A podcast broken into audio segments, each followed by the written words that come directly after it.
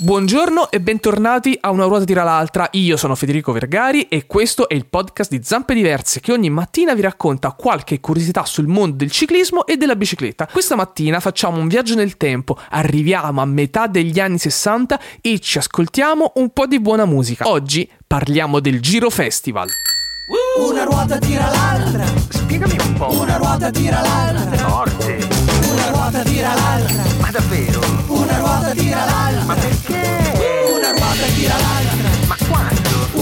Tira l'altra, Dai. una ruota tira l'altra, Fede. una ruota tira l'altra. Altro? Ma cosa ci faceva Mike Buongiorno all'arrivo delle tappe?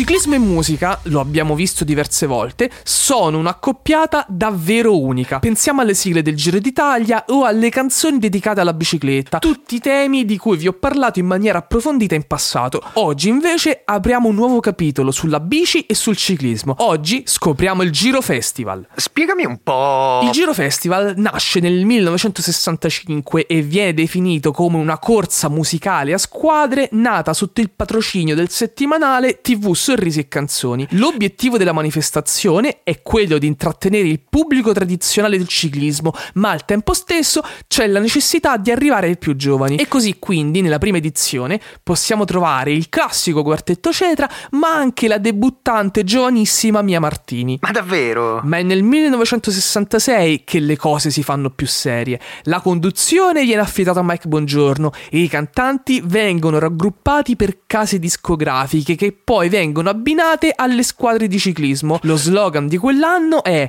Il successo dei cantanti abbinato all'agonismo dei corridori. Gli spettacoli si svolgono ogni sera alle 21.15 e prevalentemente questo avviene nelle sedi in cui è arrivata la tappa qualche ora prima. Bello, bello. Ma chi c'è in quel Giro Festival? Soltanto qualche nome: Orietta Berti, Fausto Leali, Caterina Caselli, Nicola Di Bari, Sergio Endrigo, Little Tony, Edoardo Vianello, Claudio Villa e Iva Zanicchi.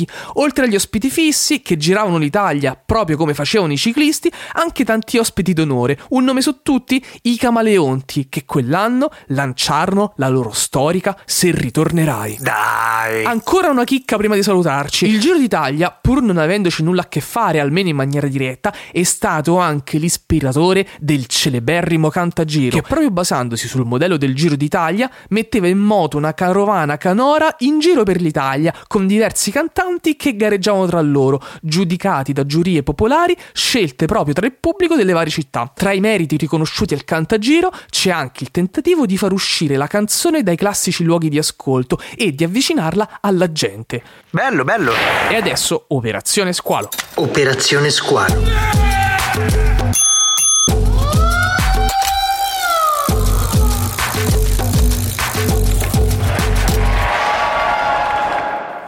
Da dire che almeno in questa occasione l'ultimo viaggio, quello da Sanremo a Como, non stava risultando per niente complicato e i tre amici che si davano il cambio alla guida con una certa regolarità riuscirono pure a riposare e a scambiare qualche chiacchiera sul ciclismo fin quando Alessandro non disse Sapete? Ho studiato. Domani Oltre a essere l'ultima gara di Nibali, si corre anche la quinta classica monumento della stagione, il Giro di Lombardia, detto anche in Lombardia o la classica delle foglie morte. Ho scoperto questo podcast, sapete, si chiama Una ruota tira l'altra e lo conduce un bravissimo giornalista. Sto imparando molte cose da lui. Mmm, non penso, disse Lorenzo. Confermo, aggiunse Flavio, che poi continuò. Lo conosciamo questo Vergari, sarà pure bravo. Il podcast, in effetti, è pure interessante, ma ci sembra di conoscerlo da una vita questo tizio e la cosa non ci piace per niente. Diffidiamone, va.